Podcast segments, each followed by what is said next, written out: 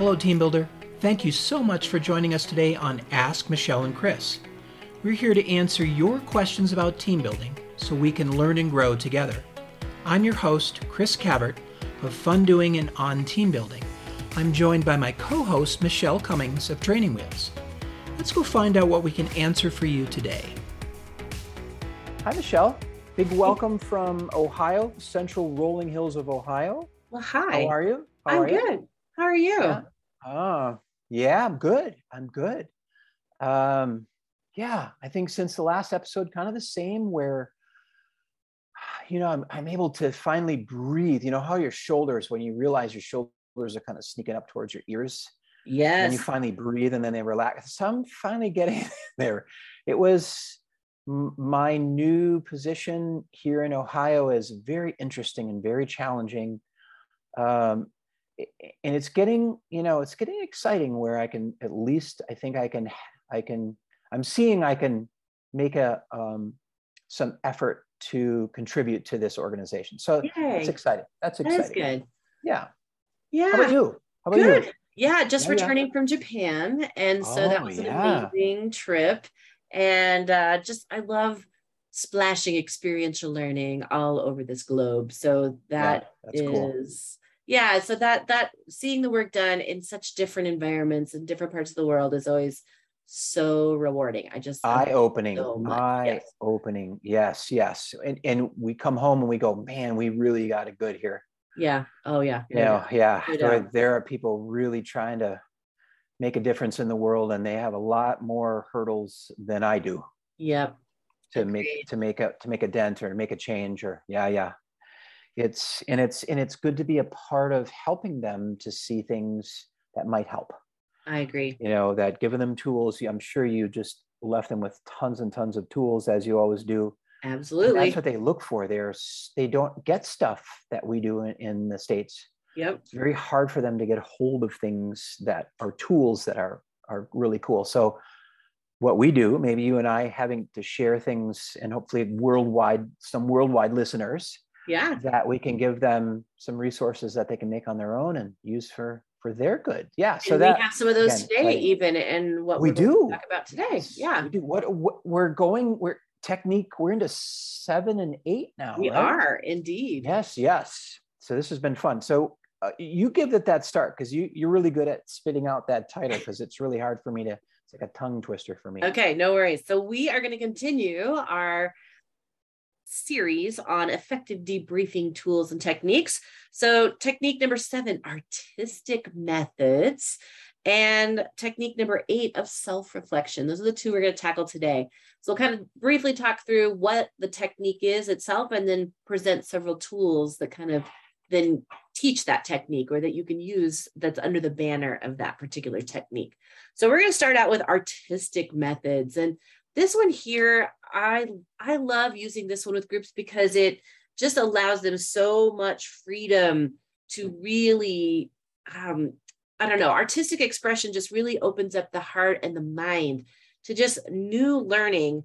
And it, it, gives a lot of control of of their feelings of their emotions of their experiences and transforming that into some really new and creative energies. Like so they can you know artistic methods in my mind they can portray like symbolic expressions of a feeling or i don't know it just allows them a lot of creative freedom to really um, expand on what they experience based on the parameters that you give them. Now artistic methods also like for me i know a lot of times when you think of art you're going to immediately think of like drawing and pen and paper and you know things like that. And for me i have other gifts. That is not necessarily a strong gift of mine is penning markers to paper. Like i, I mean i do okay but it's not like my preferred go-to. But there artistic methods is not just that right? It could be it could be painting and art but it could also be musical. It could be theatrical performances, the digital arts, and just like a, a slideshow at the end of an experience, drawings, videography, molding clay, elements from the natural world. I mean, it could go on and on and on on different ways to allow your participants to artistically express themselves in a reflective way. So, we're going to talk about a few tools and a few things that we like to do or that we have done in the past today. But this one here is the one where you really can get creative with the tool or with whatever the activity itself is. And let your participants then have a lot of uh, creative freedom to own the experience and own that a little bit. So, and I think uh, what's coming to mind when you're talking about Smith Shell, I don't do this enough, and I I should. I think it's it's a good way to reach other types of learners in a group and not just always talking, express themselves in other ways. But if you are working with a classroom, how cool is it to have art and symbols that reflect some sort of metaphorical learning? Mm-hmm. And and instead of you know norms, we make this list of things that we're going to do and not do and now we have art that helps us remind ourselves about what we want to do or what we want to remember. So i yeah I, I, I again i'm in an environment that i can do more of that now i think i'm i'm i'm gonna, I'm going to be inspired by what you're going to tell us today yeah. so. You know the what, simplest, what's something you do? the simplest one i mean i remember you know when i first got started in facilitating and there weren't a lot of tools I remember doing one that I just called the group poster, where you would literally just give the group a big piece of poster board paper and some markers or whatever else and just let them like first talk metaphorically. What was your experience like today? And how would you kind of put it all on a big piece of poster board paper or something like that, big post it paper, and then present it to the group? Like that right there, there's a lot of creative, you know, expression that can go into that and some of those I just remember were just so creative and some of them were so funny and you know but then it also captured some of the really good pivotal learning moments that they would have in it. So that one right there just group drawing that one super simple. Now if you're outside you can transform that to elements in the nature in the natural setting rather than giving them pens and markers letting them get creative with some natural elements. And you would you would do nature would you glue it onto paper or a poster board or you could or yeah. you know another just make them you, in the ground kind of yeah like nature okay. mandalas is another thing that i did some um when during the pandemic i that was one of the techniques that or one of the activities that i shared in the virtual space was everybody needs to get outside some as long as the cdc says it's okay to be outside in your area you know like following rules but like go outside and create something special right? Or if you are were a teacher and your kids were just cooped up inside all the time, tell them to go outside, create a nature mandala of some sort with leaves and rocks and sticks and whatever they could find, and put it into a creative pattern that had some sort of meaning to it. And then take a picture of it, and then they could bring it back. They could upload it and whatever. But in a, if you're doing an activity or facilitating a group outside, have them do something similar. I have a colleague of mine that down in Texas that she did this recently with her uh, with her students at a university level. And she said you can whatever you find on the ground whether it's trash whether it's you know sticks and rocks and twigs and leaves and all of those things. And she posted the photos of those. They were incredible. They really were and how people incorporated the trash into the beauty of the natural stuff and things like that. So i mean nature mandalas that's another way just that's inexpensive or free.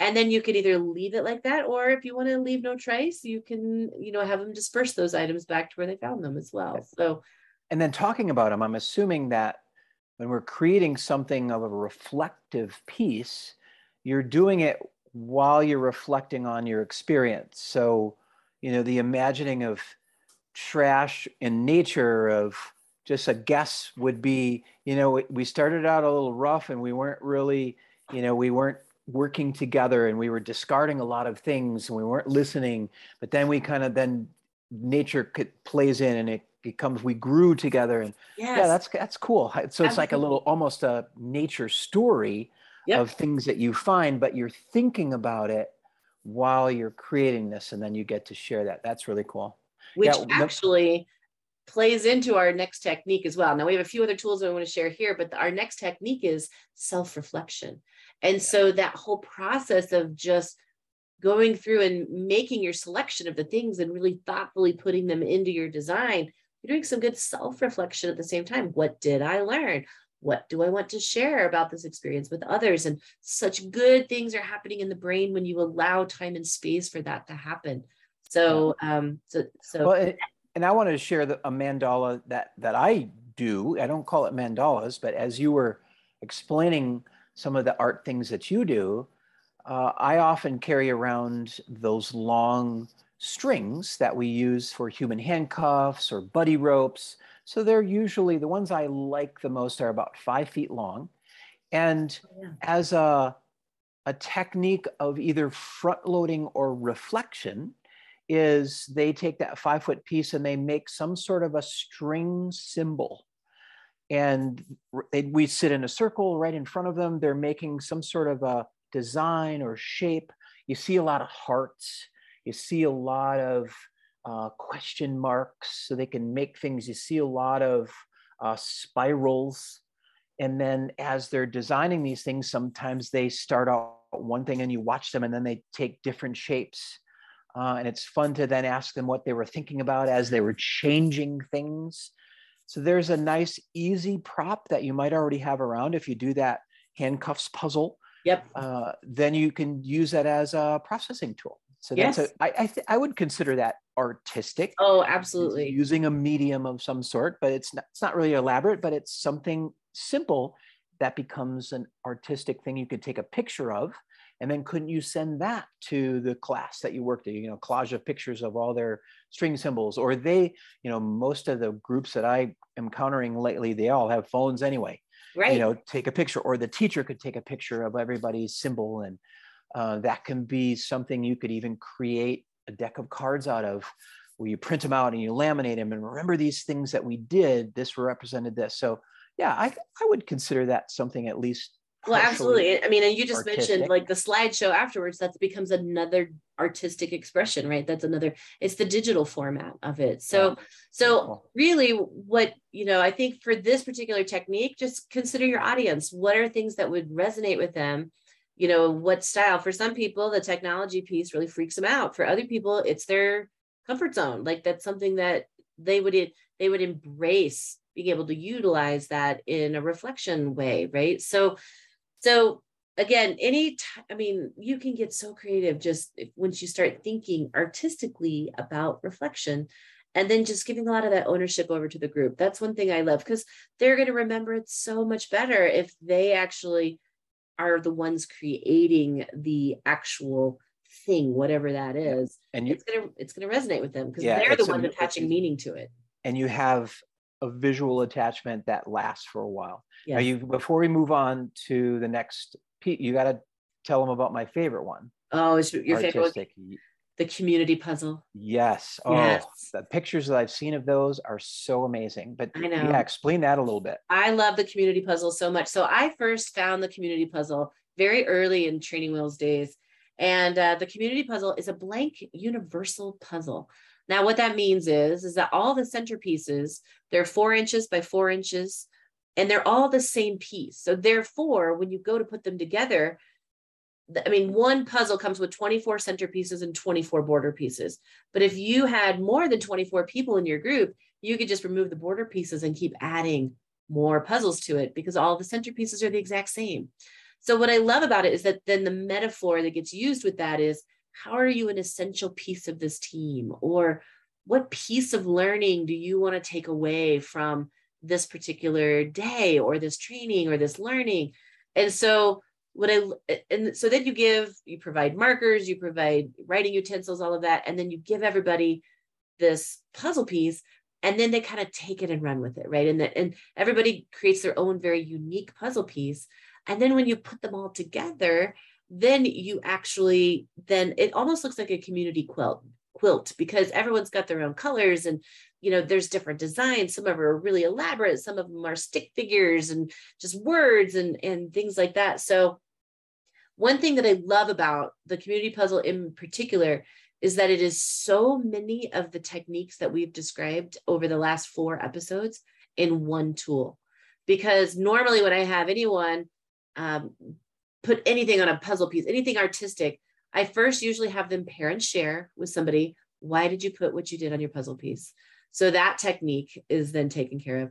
And then it's a metaphoric method. I front load to share with them, here's what I want you to do. So I'm, I'm front loading the experience. And then it's artistic expression. There's self-reflection and, you know involved in it because they're putting it down on their puzzle piece.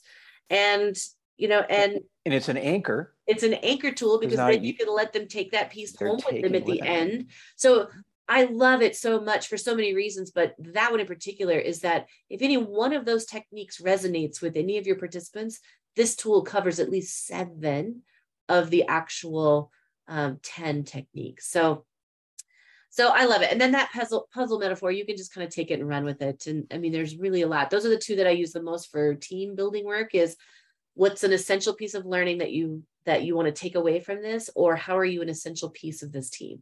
Those are the two main puzzle metaphors that i kind of nice use. nice. Yeah and just the things that i've seen people put them on their walls and then they mm-hmm. frame them people take their own individual piece just to remember they're a piece of the team. It's just really cool. It's really super cool. Yeah, yeah. All right. And how about self reflection? Yeah, let's dive into this is kind one. of, I, eh, eh, uh, I, had a little bit of a conversation with Michelle right before we started recording about, uh, you know, what is the difference? Because we've been talking about reflection uh, throughout all of these techniques. So I want to know a little bit. I'm, I'm, I'm very curious to learn about this self reflection and how, okay. Michelle, how you see it. Yeah.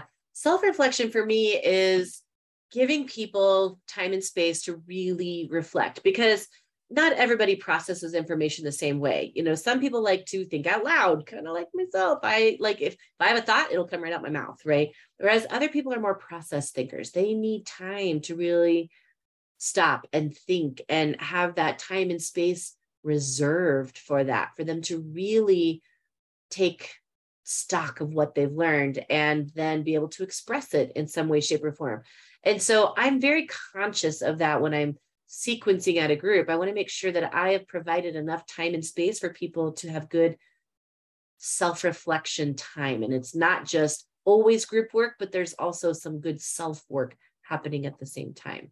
Yeah, and I and I think for me it was almost it's like solo. Like you could some people will go on wilderness trips and they'll find, provide solo time. Mm-hmm. And they may give them, I remember working at a school where the students got a journal when they were in first grade, I think, because all of the grades took a trip.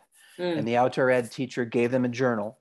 And when they would go out on their trip, uh, the younger ones, I think, had the had the question written in there for them um, to think about. Uh, it must have been very, you know, maybe it was just the younger ones drew a picture, but it was cool because over through first grade through eighth grade, it was the same journal. The outdoor ed teacher would collect them every time. But every year was some different entry, and that was solo time. They would go on the trail, he would plop each person down far enough apart so they're not talking to each other. And that involved, I would assume, a lot of self reflection about whatever he was asking them to do. So that's kind of something along the lines, right? Yep, absolutely. Yeah. Okay. Absolutely. It's, it's not so, like we have a lot of time to do solos in some of our programs. Right. Exactly. that's providing more time than just asking a question and then just start firing out answers. We're in self reflection. It's different because we're going to take, we're going to give them, we're going to take three minutes or something like that. And you're just going to ponder something, whatever it is, a body, you know, so you're going to talk a little bit more. But I, I think it's to distinguish it between the ones we've been talking about there is a purposeful space for quiet reflection. Right. Okay, cool. Yep. All right. So what what ideas do you have? Okay, well, so when I was looking up and I was kind of writing up this technique for the handout that um, that we'll link to in the show notes, um, I looked up the Webster's dictionary definition of self-reflection, and it came back as careful thought about your own behavior and beliefs isn't that just the greatest definition? Like self reflection, it's careful thought about your own behaviors and beliefs. We're not a very reflective society anymore, no matter where you live in the world. I actually have both of my grandfather's journals and so, you know, so that right there, like it used to be a common practice that people would journal, and it's just not anymore. And if you think about it, if people aren't journaling it and they're not spending time in self reflection, we don't take time to take careful thought about our own behavior and beliefs unless we set aside time to do it. So there's three main benefits of self reflection. Um, one is that it really does help strengthen emotional intelligence. So when you take time to self reflect, you look inwards And that helps build both self awareness and self regulation. And those are two things that, you know, some people are gifted at and other people aren't. They have other gifts, right? So, I mean, in self awareness, it really gives you the ability to what understand what your emotions, your strengths, your weaknesses, what drives you, your values, your goals. Um, and then you also recognize their impact on others. So, and then self-regulation, the other part of that, it is the it, it involves the ability to control or redirect what your disruptive emotions or impulses or or even ways to adapt to different changing circumstances. So both of those and building those skills will both improve per, people's personal lives, professional lives, um, and even you, the listener, as your role as a facilitator as well. If we take time to reflect on what we do well and what we could do better. Um, and that's why, and that's why we reflect. That's absolutely experiential education, adventure education. We all, if we don't reflect, we there's no learning. Right. We just kind of keep moving on from thing to thing. Exactly. So that, that's what our field is is part of a grounding foundation of what we do is spend time reflecting. Yeah. The, th- the second one is acting with integrity. So, and this one here comes around like if we're if we're given time and space to reflect and we reflect on what our core values are and how they drive our behaviors and our thoughts and our beliefs and all of that, then doing that consistently, it, it's going to help solidify what those are and help you make I don't know, even like making decisions in your life easier and things like that. If you if you create that time and space for you to actually do it. And then the third one is being more confident. One thing I love about journaling I used to be really great at journaling and did it all the time. In the most recent past, I have not journaled as much as what I used to. But what I love about it is that building self confidence. If, if you are a regular journaler, you can look back at what your past writings were and where you were at, and you can actually see calculated growth in yourself.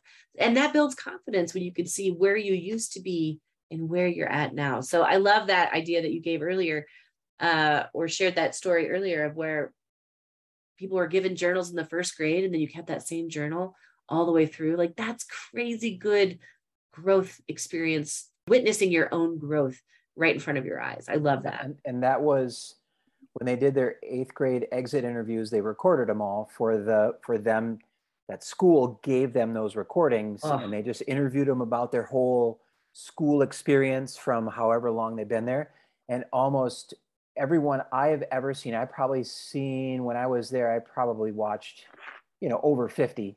Almost everybody talked about their outdoor ed experience in that journal. It was amazing because it was just uh, it was them.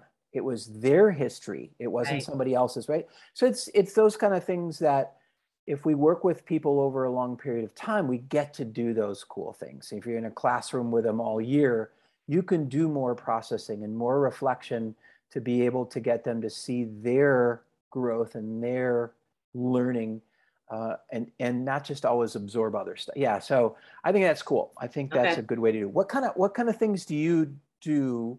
Yeah, I have a couple tools, um, a couple of tools or activities that I do. One is the pocket processor tool, and but the activity is the human continuum. I know that I have talked about this one multiple times on this podcast episode um, or on this podcast. So um, it's basically where you put a line down the center of the room and you um, and you read off the two opposite behaviors. One is I'm someone that is more lighthearted on one side, or I'm more serious on the other. And then you vote with your feet and place yourself somewhere on that continuum. From zero would be right on the center of the line, and then from one, two, three out to the walls or the boundaries on the outside. And so you would give yourself you know, vote with your feet basically and place yourself somewhere on that continuum of where you're at on that. And what I like about that, it's like mini self reflections that are happening in the process. At the same time, you're doing some group data collection at the same time. You're like, oh, wow. Like, yes, you're totally a, a more lighthearted person. I can see where you, uh, you know, where you identify more with being a little bit more serious. So you're allowing opportunities for self reflection in the middle of a group process, which is kind of an interesting um, concept as well and an interesting way to do it. So that one will link to the show notes to a previous episode that we've talked about that one a lot. The activity that I want to share next with you is one that is definitely it's a quiet self-reflection activity that also bleeds into um, one of the next techniques we'll talk about in the next episode of action and reflection. But it is the labyrinth, walking a labyrinth. And this one here is, I will totally admit that when I first walked a labyrinth, I was not a believer in labyrinths in the process and whatnot. I was like, really? I'm just going to walk quietly through this little maze looking thing. And at the end of that, I'm going to come out having some sort of epiphany or whatever it is. I don't know. Like, I just wasn't a believer. And so, because I had never experienced it, it's a true experiential moment for me when I was like, kind of going in, I'm like, okay, that kind of feels like voodoo something or other. I don't know. You walk around and then you come out with an epiphany. Okay, whatever.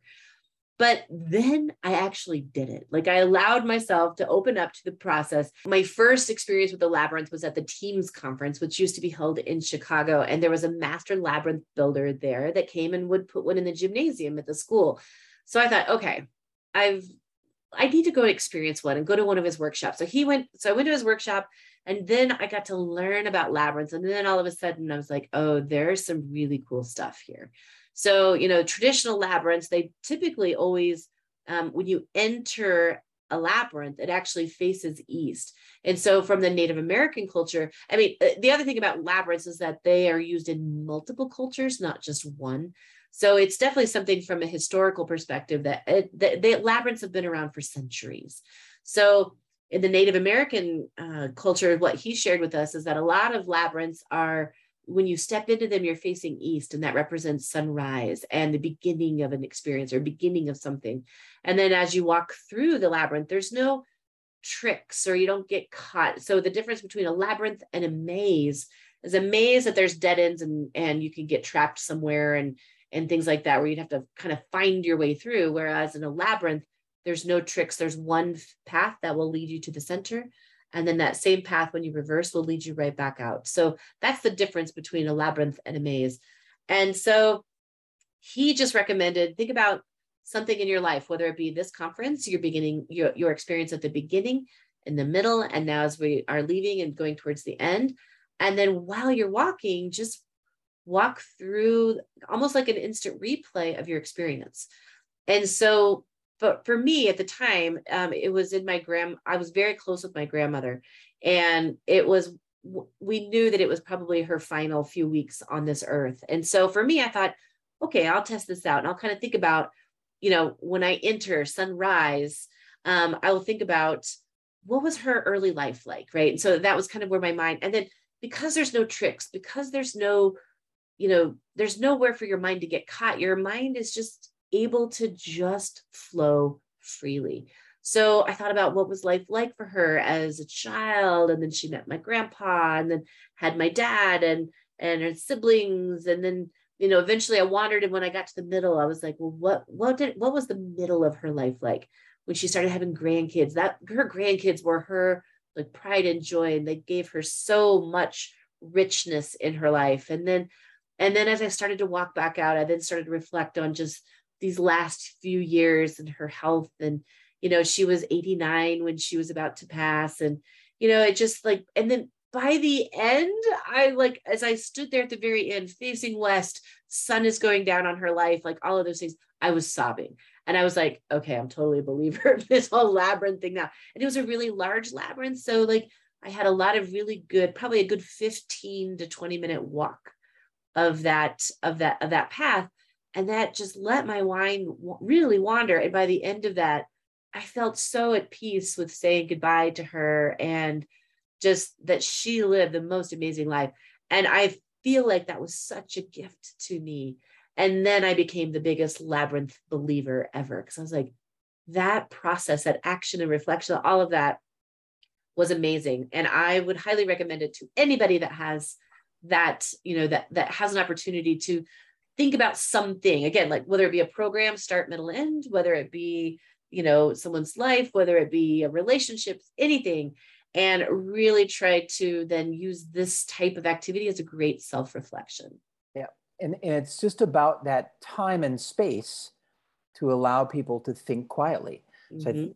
th- separating this from the other techniques, I, I like the idea. I didn't really think about that is can we, let's take a minute. You know, how much of us, how, how many of us just run right into the question and we want the answers, okay? But we're going to look at my watch and we're going to take two minutes and I just want you to think about this question.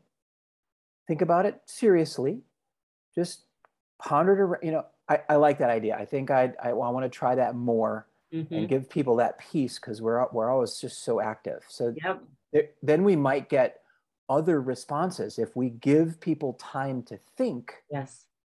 For the what they really want to say and refine it. Now we might get those responses we're looking for Absolutely. because people need uh, like me. I need a little more time. I usually by tomorrow I got a better answer. Oh yeah. When I come up with a question, then I sleep on it and I go, man, I wish I would have said this. Yeah. You know. Yep. So I like that. I, I I like. Thank you for that. That's my learning right now. Is just add that. Try that. Try that'd be something new for me. So that's cool. Cool. Well, we carry a big labyrinth tarp at Training Wheels, but these there's ways that you can absolutely make these on your own. Google is your friend. Um, you'll be able to see if you wanted to make your own. Maybe you have a facility where you want to put one out in nature and just leave it out there for people to walk. Yeah. Um, that's great too. Ours is portable. It's a giant, it's a big 16 foot tarp that you can get out and put anywhere. Yeah, So chalk chalk on a playground. There's easy ways to make a labyrinth. I think they're called clover labyrinths. yes, I think. Mhm. Yeah, where you can.